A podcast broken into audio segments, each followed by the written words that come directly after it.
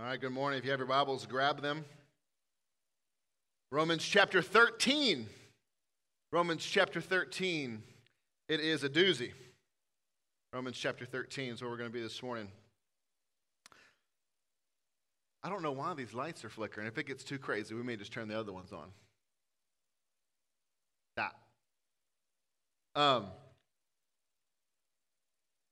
I knew this was a difficult text when uh, I had a professor who uh, we were in this class called Great Books, and he would just pose questions, and we'd spend three hours in the class debating them. Um, and, and he asked the question if you were in the Northern Yankee Army in the Civil War and were ordered to go to this camp of uh, Southern uh, Confederate soldiers and to take them out. And you're sneaking in the middle of the night, and uh, you sneak up on them and you catch them praying. What do you do? And you're a Christian. What do you do?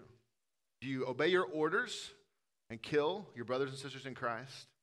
Or do you not and disobey orders? When I was young, there was a cultural rule that we all followed. Anytime you go to a cookout, anytime you're at friend's house, anytime you're in polite company, there are two things you don't talk about. What are they?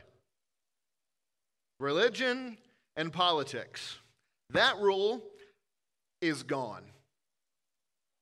That rule has ceased to exist. Facebook is a great example. Uh, Facebook used to be about posting pictures and watching your kids grow up and keeping in touch with people you haven't seen in a long time and, and posting, you know, what you're eating every day so everybody knows what you're eating. Uh, it used to be about those things. Now it has become a public forum for airing your political thoughts and views and frustrations. Uh, it, ha- it is an uh, example of how this rule that we don't talk about politics and religion in polite company has gone away. And whether that is good or bad is not really for me to decide. It is probably a little bit of both. It's both probably good and bad. Okay, I don't know what's going on with the lights. Ryan, just turn them. We're going to get bright in here. We're just going to turn the other ones on. You got it? Sorry. Because it, it drives me crazy. Flickering. Flip the switch. And God said, Let there be light. And it takes a minute. All right. You can maybe turn these stage lights off. I don't know what's going on.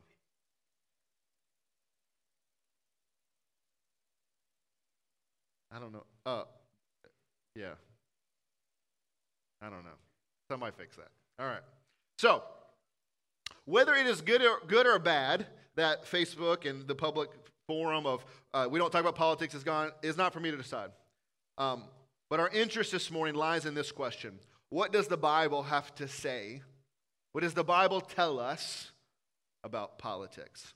And it just so happens that Romans 13, where we're at this morning, uh, has some things to tell us about how Christians should conduct themselves and think about politics. So let's read together Romans chapter 13, verses 1 through 7. Let every person be subject to the governing authorities.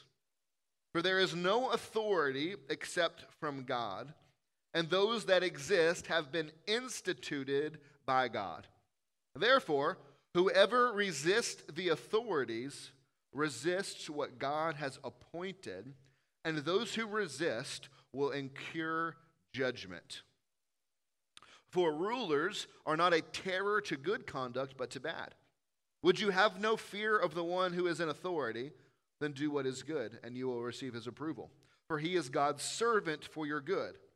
But if you do wrong, be afraid, for he does not bear the sword in vain, for he is the servant of God, an avenger, not like Captain America, an avenger who carries out God's wrath on the wrongdoer. Therefore, one must be in subjection not only to avoid God's wrath, but also for the sake of conscience. For because of this, you also pay taxes. For the authorities are ministers of God and tending to this very thing. Pay to all what is owed to them taxes to whom taxes are owed, revenue whom revenue is owed, respect to whom respect is owed, honor to whom honor is owed. This is the word of the Lord. There is a lot to digest here, and some of it, honestly, I don't like, and you are not going to like, particularly paying taxes, but other parts too. I did not write this letter. I am simply the mailman. All right? So if you get mad, you get mad at God, not me. Uh, and let me know how that works out for you. You know, expository preaching, that is the preaching that goes verse by verse through books of the Bible, means that I don't get to skip the hard texts. Because if it was up to me, I'd have probably just, yeah, skipped over this one. Just moved on. Talk about love that's later in the chapter. But this is one of those passages that is difficult. And my job this morning is to try to be faithful to it and to first and foremost be committed to faithfully teaching the scripture as it says. So, this is a hard text for me. It's going to be a hard text for you. But our goal this morning is, is to seek to be biblical and apply the text. And when it steps on our toes, we conform to the Bible. We don't conform the Bible to us, right? So that's what we're going to try to do. And so, be kind and gentle toward me, like we talked about last week, all right? So, I think the best way to talk through this content is to really ask five questions about the text. All right, five questions about this text. The first question why did Paul write about politics? Like, if, if, the, uh, if the saying goes that we don't talk about politics and religion, why in the world is Paul doing them both together? If the Bible is about faith and about how to follow Jesus, why does Paul, Paul spend precious time and paper to talk about politics? I think kind of a couple quick reasons. One, that Paul wants to show us that the same way we are called to treat our neighbors from chapter 12 also extends to those in political power. Right, remember we said last past couple weeks that the first 11 chapters were the theology of the gospel. They taught us what was true about God and the gospel. And the last five chapters, we get kind of the theology of practice. We get we figure out what do I do with my hands? Like like Ricky Bobby, right? What do I do with my hands? Uh, last week, Ryan did a really good job of showing us from chapter 12 of what it means to, to love and to serve and to honor our neighbors and those within the church. How do we do that? How do we love, honor, and serve people? And Paul said all of these great things in chapter 12 about how to treat people, right? And I suspect it would be easy for Paul uh, and, and easy for us and easy for those that, that he's writing to to listen to chapter 12 about love and serving and honoring people and go, yes, Amen, Paul. That is, I want to be a person that honors people better. I want to be people, someone that serves people and loves people better. Amen, Paul. It's easy to look at chapter 12 and to rally around that and think, this is great. But then you get to chapter 13, and Paul is showing us that the same things that are true in chapter 12 become true of those governing authorities that rule over you. In chapter 13, he is applying 12 to to an area that we might willingly or unwittingly say, eh, I'm not really going to apply these things over here. I'm not really going to apply all these truths of chapter 12 to those government officials that I don't like. Paul is saying we can't get away with that. These things that are true in chapter 12 were also true of those politicians you don't like. They are still your neighbors. Two examples of that from chapter 12 is in 12:19 he says, "Leave vengeance to God," right? that we don't take vengeance into our own hands, but we leave it to God to do. Well, one of the ways God executes his vengeance is through the agency of the government. It's not the ultimate way he does it, right? It's not the final way he's going to do it, but there are some times that God uses the government to execute vengeance. And sometimes, to be sure, the government gets it wrong, right? The government has gotten it wrong plenty of times, but the government, as we're going to see, is an arm of the justice of God. Another way, uh, uh, in verse 12, 18, he says that we are to overcome evil with good. If we are to be a people that overcome evil with good, and we are to bless those who curse us, there is no easier place to do that than to the government, to governing officials. Because many of them just suck. right? Many of them get it wrong a lot. Many of them are terrible. Many of them are corrupt. And so there is no easier way to, to apply this logic of overcoming evil with good than to apply that to the government. And many of them in Paul's day were the ones that were torturing and killing his brothers and sisters. And the way we overcome that evil is to direct uh, toward those corrupt, evil politicians honor and submission, which sounds pretty counterintuitive to our what we want to do. But to co- overcome evil with good is to, as Paul's going to lay out, to honor and to submit and to obey even when they don't deserve it and even when they're wrong. In 12:18 he says, as much as possible, live at peace with everyone. As much as possible, live at peace with everyone. Be peaceable with everyone.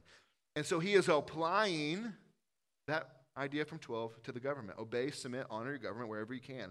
Outdo them in showing honor. Outdo them in showing honor. Overcome evil with good. Another reason Paul is writing this letter is because Paul eh, anticipates that either Caesar or some other governing officials would probably have gotten their hands on this letter and read it. And he wants to make sure that they know that it is not his desire or the desire of this new movement called the Way, Christians' desire to overthrow the government. Many Jews of the day wanted to overthrow the Roman government, right? Uh, uh, Simon the Zealot, right, wants to, wanted to overthrow the government before he started following Jesus. Islam, throughout history, has wanted and tried to overthrow and control governments. But Jesus wanted to make clear that the mission of the church, the mission of Christians, was not to overthrow any government. Rather, the Christian mission is actually much bigger than that. It is much bigger than controlling some puny earthly seat of power. The Christian mission was about a king, is about a king and a kingdom who is coming in which no political leader could stop anyway. And so our job now is to live peaceably as foreigners in a land that is not our home. We are aliens here.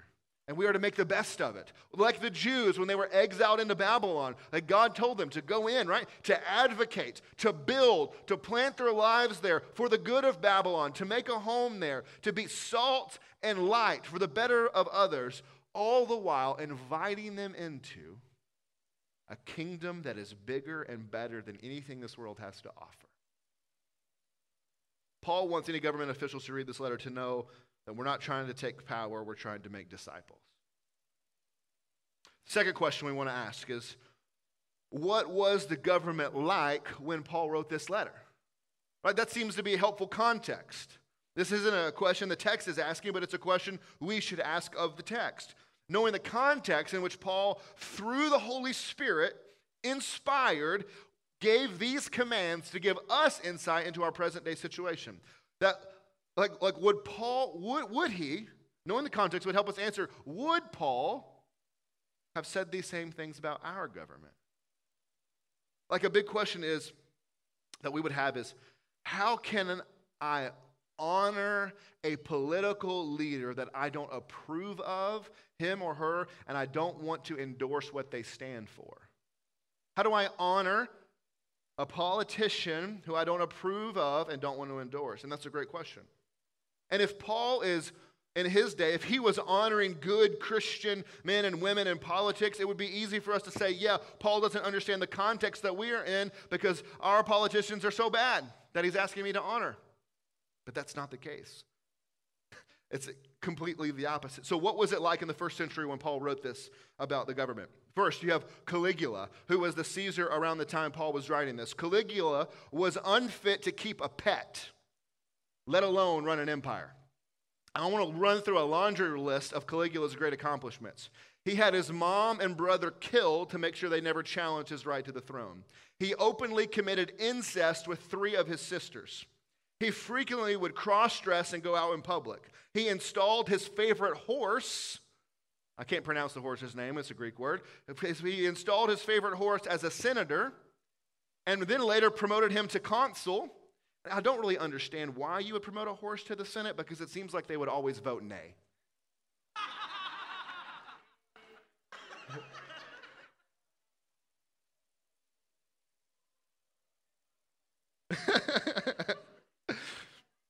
Caligula once got mad at the weather and he declared war on Neptune.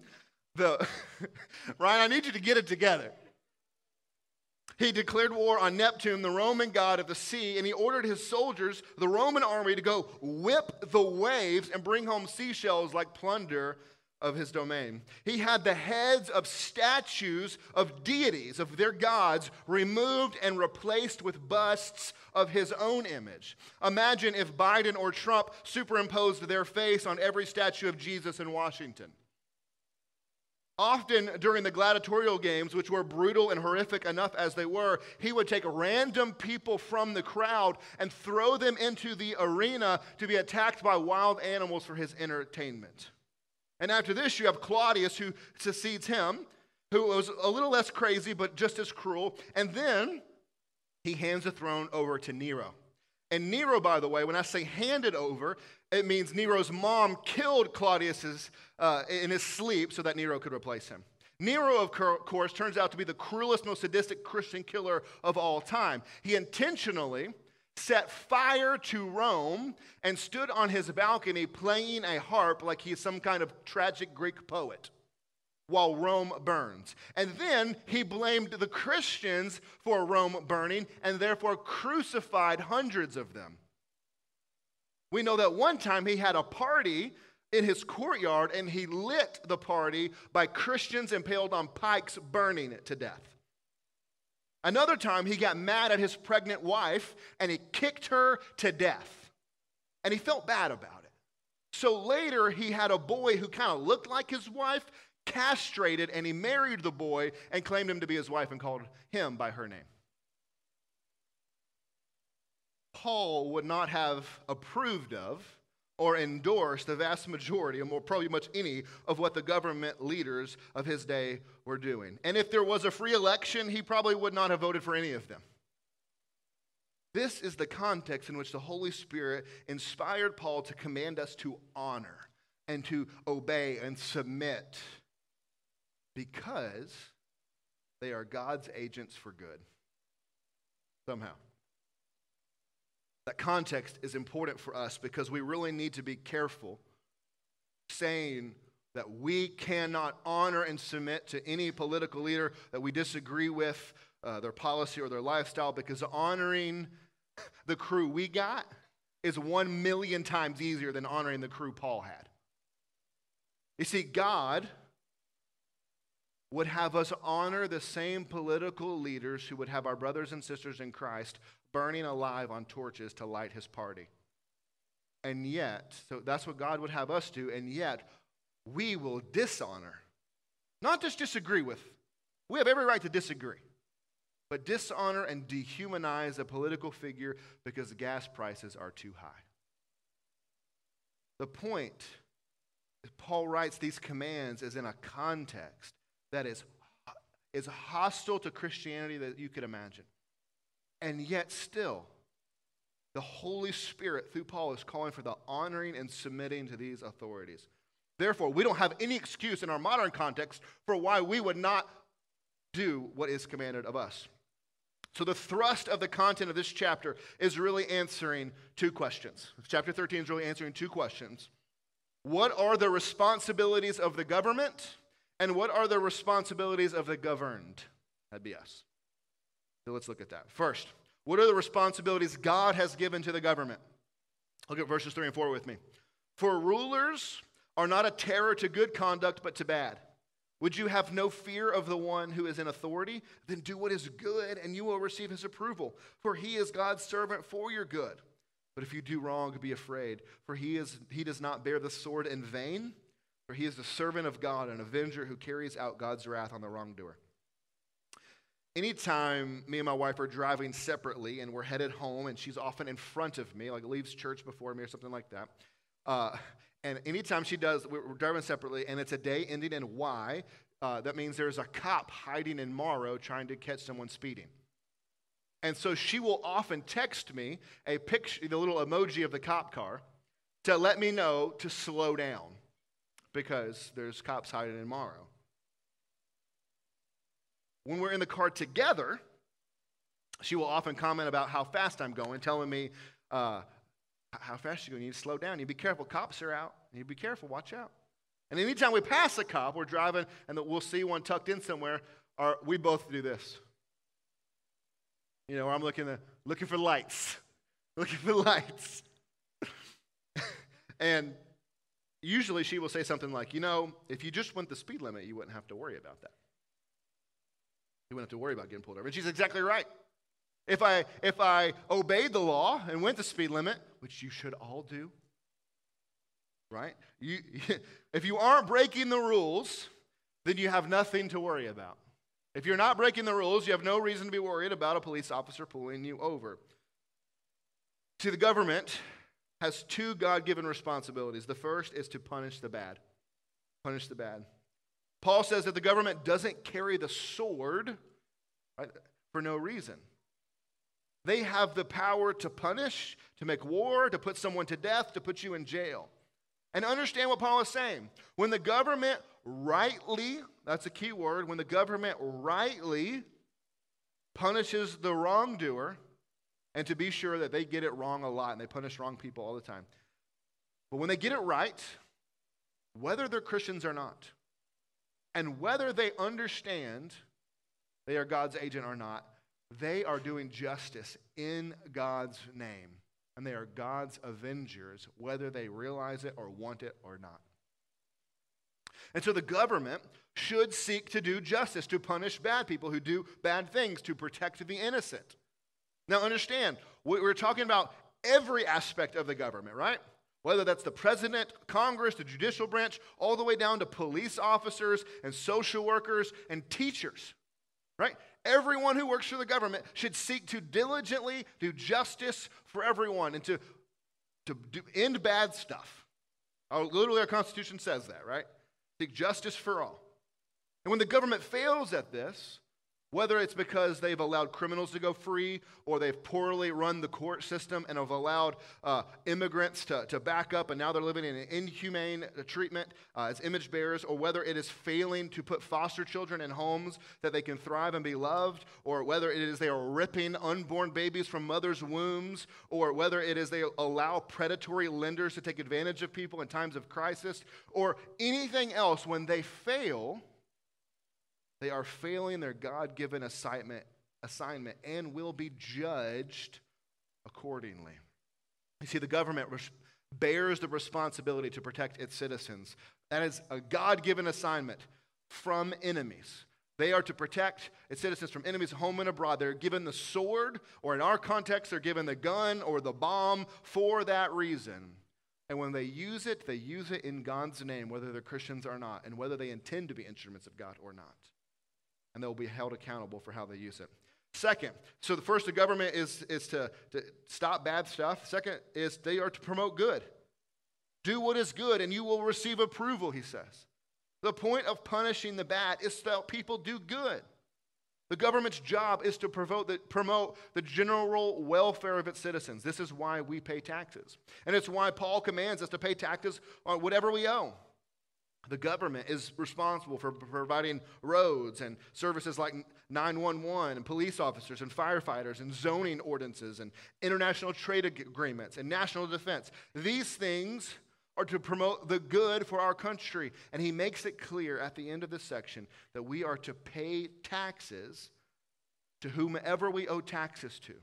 And if they are too high, we might advocate for lower, but as Christians, we pay taxes. We don't rebel and throw our tea in the sea.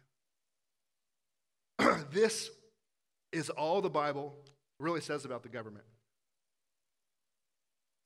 Tim Keller is helpful when he says Christians need to be wary of extreme ideology views on the role of government. On the one hand, it is hard to find biblical support for the very conservative view that government should do nothing but basic law enforcement. And on the other hand, the Bible cannot support the very liberal socialistic view of the government as savior. The government should punish the bad and promote the good. Punish the bad and promote the good. So let's go on to question four. And this is the real practical question for us. This is where the rubber meets the road. This is where you guys can be mad at God and not me. Question four What are the responsibilities of the governed? I think there are three basic things that every Christian is called to and commanded by God to do as it relates to the Christian's relationship with the government. The first, submit. Notice the repeating theme in this passage. First verse, let every person be subject to the governing authorities. Then he says, whoever resists the authorities resists what God has appointed. And the last one, therefore, what one must one must be in subjection not only to avoid God's wrath, but also for the sake of conscience. It is first off indisputable that we are commanded by God to submit to our government. And remember, Paul is writing this about a government that's slaughtering his people. But in that last verse, he tells us that we submit not just because we're afraid of getting caught, right? Like, I know, like we do it for the sake of conscience, he says. Like, I know a lot of people who don't report all of their earnings on their taxes because they say, oh, well, you know what? The government doesn't know about this money. The government can't know about this money, so I'm not going to report it. But we don't submit to the government for fear of getting caught. We do it because of conscience, the verse says. Meaning, when we submit to the government, we are not primarily submitting to the government, we are primarily submitting to God. Because every authority that exists exists because He's willed it, willed it to exist. They are His arm, His agent, His avenger. When we obey the speed limit, we should do. When we obey the speed limit, when we tell the truth on our taxes, when we follow the fire code in the building and limit amount of people you can have in a room, when we follow the law, when we submit and obey our government, we are submitting and obeying God. Paul makes that very clear. So, there is one example of this that has uh, happened recently that was very challenging for us to think through as Christians. And I would, I would be amiss, I would have, I think, failed in my ability to, to apply this and help us think about this if I did not use this example. So just bear with me and be gracious and let's think about this together. That is the issue of masks. Y'all ready? So, when Paul tells us to submit, that means when the government 2020 required us to wear masks, we all reacted differently. But if you think that masks are ineffective, they don't work, if you think it's bad policy, if you think that it's not helping at all, and if you think the government is just trying to make us sheep and obey them so they can do other things to us, you might be right about all of that. Like you might be 100% right about all of that. That doesn't change the outcome of our job as Christians.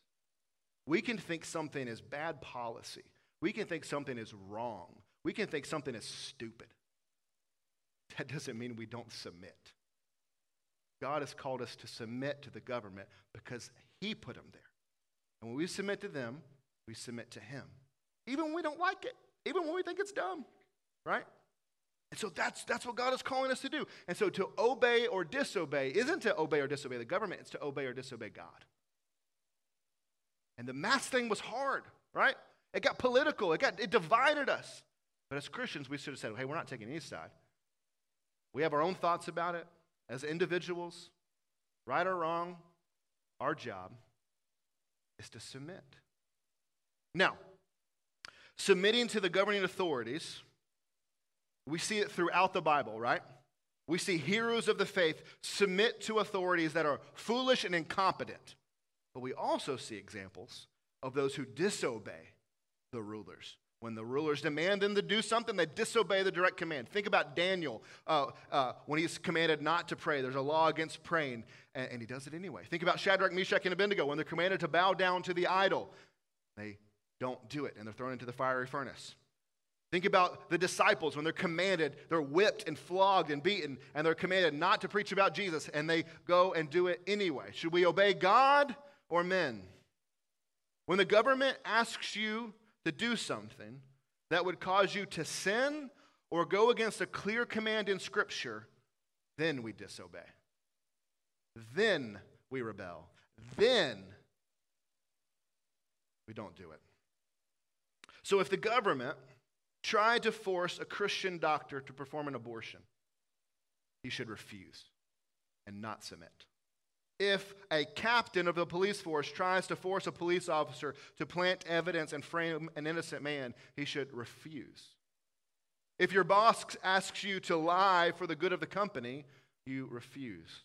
If the government tried to force me or our church to perform same sex weddings, we would refuse. If they told us that we could not talk about Jesus and seek to convert people, we would refuse. There are times civil disobedience is necessary. There are times that we must and should and will together disobey the government. But they only occur when we would clearly disobey God for obeying the government. Apart from that, no matter how evil, corrupt, broken, or stupid the government is, and they are often evil, corrupt, broken, and stupid, it's our job to live peaceably, to submit, and to obey the best we can. Because there is a day coming when we're going to have to do that. There is a day probably coming where we are going to have to disobey and stand together in civil disobedience and not submit. But we got to make sure we pick the right issue a biblical issue, Christian issue. The second thing we do, we submit to them unless it goes against the scripture. The second thing we do is we honor them. He says, pay to all what is owed to them taxes to they're owed, revenue to its owed, respect to whom respect is owed, and honor to whom honor is owed. Not only because of this verse are we duty bound to pay our taxes, but we are duty bound to honor those who hold such positions that deserve honor. So here is the question to ask yourself When you talk about President Trump, or when you uh, do you do so with respect and honor? And when you talk about President Biden, do you do so with respect and honor?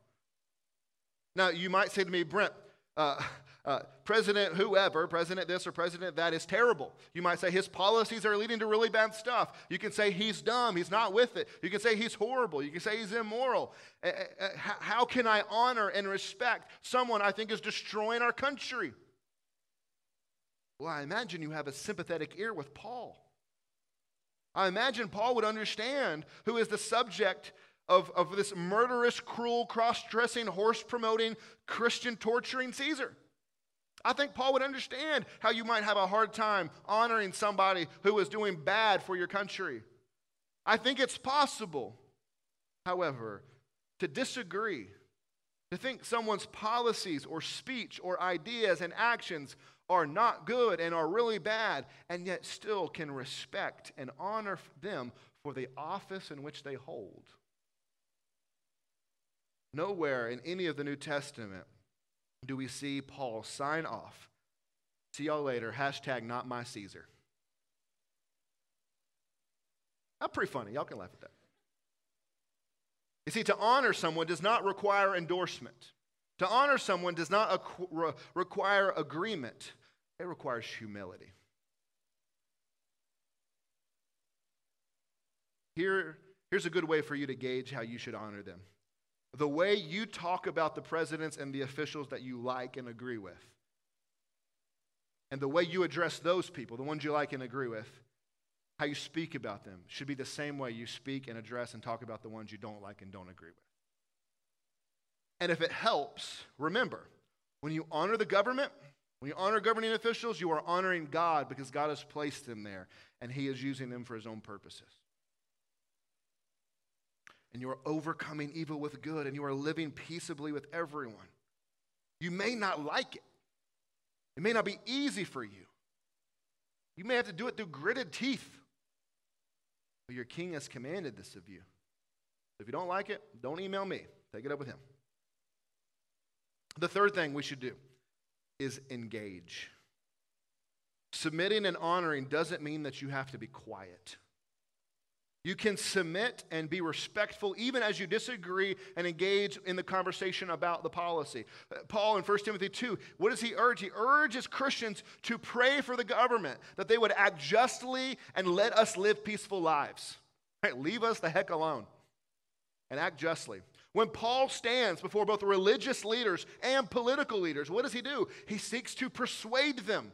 He argues with them. He tries to get them to think biblically and rightly. He tries to get them to change their mind. He reasons with them. And so we, who live in a completely different kind of government that Paul did, we can do the same. We can vote. We can persuade people. We can plead with people. We can champion a cause. We can take issues through the court system and sue people to death, hire lawyers, and try to change things. We can peacefully protest. We can let our voices be heard. And we can do all of that in such a way that is still kind and gentle, respectable, and honoring of those whom we disagree with. And honestly, when we behave that way, when we honor those we disagree with, we're actually more likely to be heard and change people's minds. So we submit to the government and disobey only when it violates God's commands. We honor those in the government from the top all the way down to your teachers, youth, kids. We, pers- we can persuade, we can reason together, we can let our voice be heard to make a difference. In a way, we can honor those that we disagree with, in a way that honors the Lord.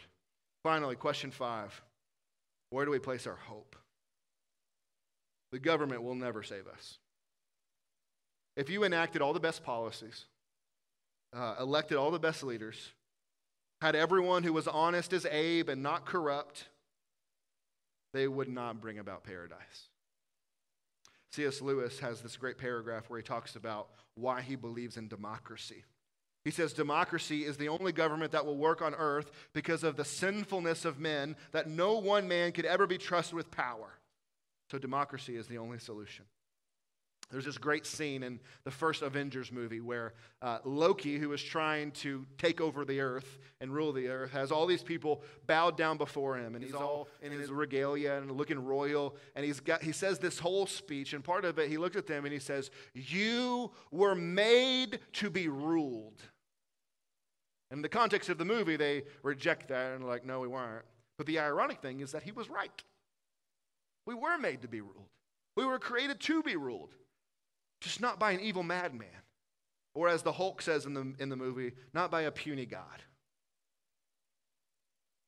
Now, we were made to be ruled by the sort of king who would come and lay down his life for his people, the sort of king who would give up his power, the sort of king who would give up his glory, the sort of king who would give up his riches, all in an effort to save us, the sort of king who is not power hungry or corrupt, but shares his power by making us his brothers and sisters and heirs to his very throne. Jesus, our true king, was once asked a question that was meant to trip him up. He was asked if, he, if we should pay taxes. And it was a trap because either way he said they were going to accuse him of something. Either he was going to be seen as a rebel against the government or a contributor to oppression. But Jesus does the original Jesus juke. And he says, Whose image is on the coin? And they say, It's Caesar's image. Then give to Caesar what is Caesar and give to God what is God's.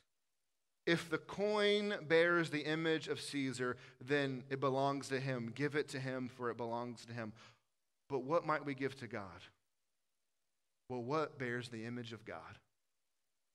You do. The government is a temporary tool that God uses for all sorts of purposes in this world. They get some things right, they get a lot of things wrong. You are not beholden to them. You are not beholden to a political party. Your allegiance, Christian, it belongs to no country, no flag, no party, no man. Your allegiance belongs to a king and a kingdom. You have to, if you have not bowed your knees and made Jesus your king,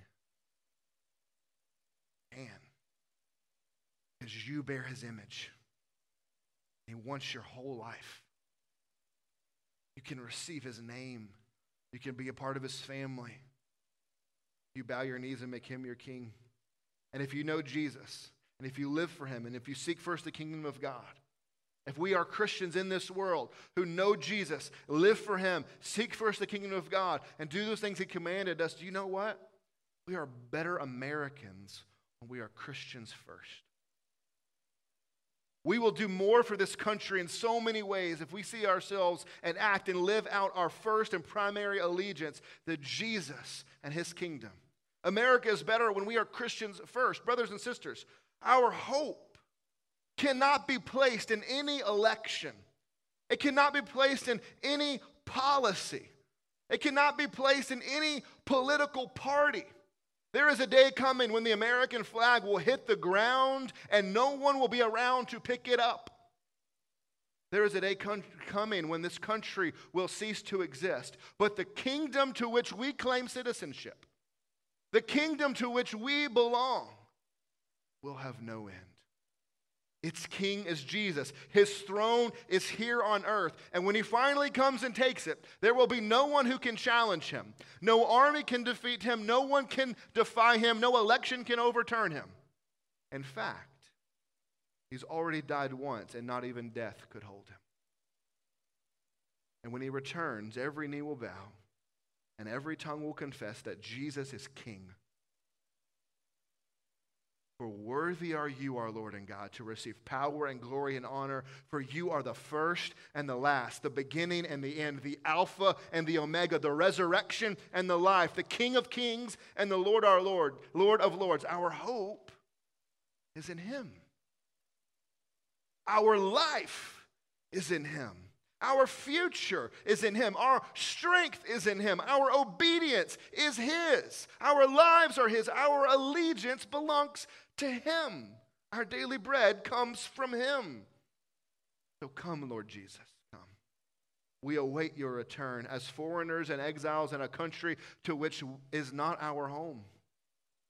We wait for Jesus, our elder brother. Our hope is in Him alone. But until He comes, until he comes, we'll be salt and light. We'll submit, we'll honor, we'll engage, we'll obey. For our King is coming. He will make all things new. He is our hope. Let's pray. Father, this morning we have this difficult text because, and it is hard to want to submit and obey and honor some of the people that have been elected into positions. It is hard to look at bad policy that hurts people. And, and while we engage and while we try to change it to, to obey and to honor them, but God, would you help us as Christians to be those who live peaceably with everyone, to be those who don't strike first, but honor, respect while we disagree and while we promote change. Father, help us to be great Christians that we might be great Americans second. Help our allegiance to be primarily and first and exclusively to a king and a kingdom, to the scriptures, that we might live here as foreigners and aliens and help make this place better. Help us to engage and make it better because we're such great Christians first. And Father, for those in this room who do not have a king, Lord, would you, would you give them the strength this morning to bow their knees to you and make Jesus their king? The king who doesn't crave more power, the king who doesn't have bad policy, the king, the king who isn't corrupt, but the king who lays down his life for his servants, the king who makes his servants his brothers and sisters, the king who shares his throne with his servant. If you're here this morning, you don't know him, come. Come grab me as we sing this song and let's talk about what it means for you to follow him. If you're here this morning and you need to pray about anything that's going on in your life, do that. If you're here this morning and you need to repent, as I do, I'll, I'll repent first that I have spoken ill of, of politicians and government officials that I don't like. I have spoken ill and too quickly and too harshly, and I've treated image bearers in a way that is not honoring. Father, forgive me. You're here this morning, you need to repent of the way you've done the same. That we're in the same boat. It is hard. God, give us the strength to be above reproach, to be gentle, to, to overcome evil by doing good, and to submit to those that you would place in authority. Even we don't understand why you place them in authority. God, help us to do that. If you need anything this morning, we're here to pray for you. We love you. In Christ's name we pray. All people said, let's stand together.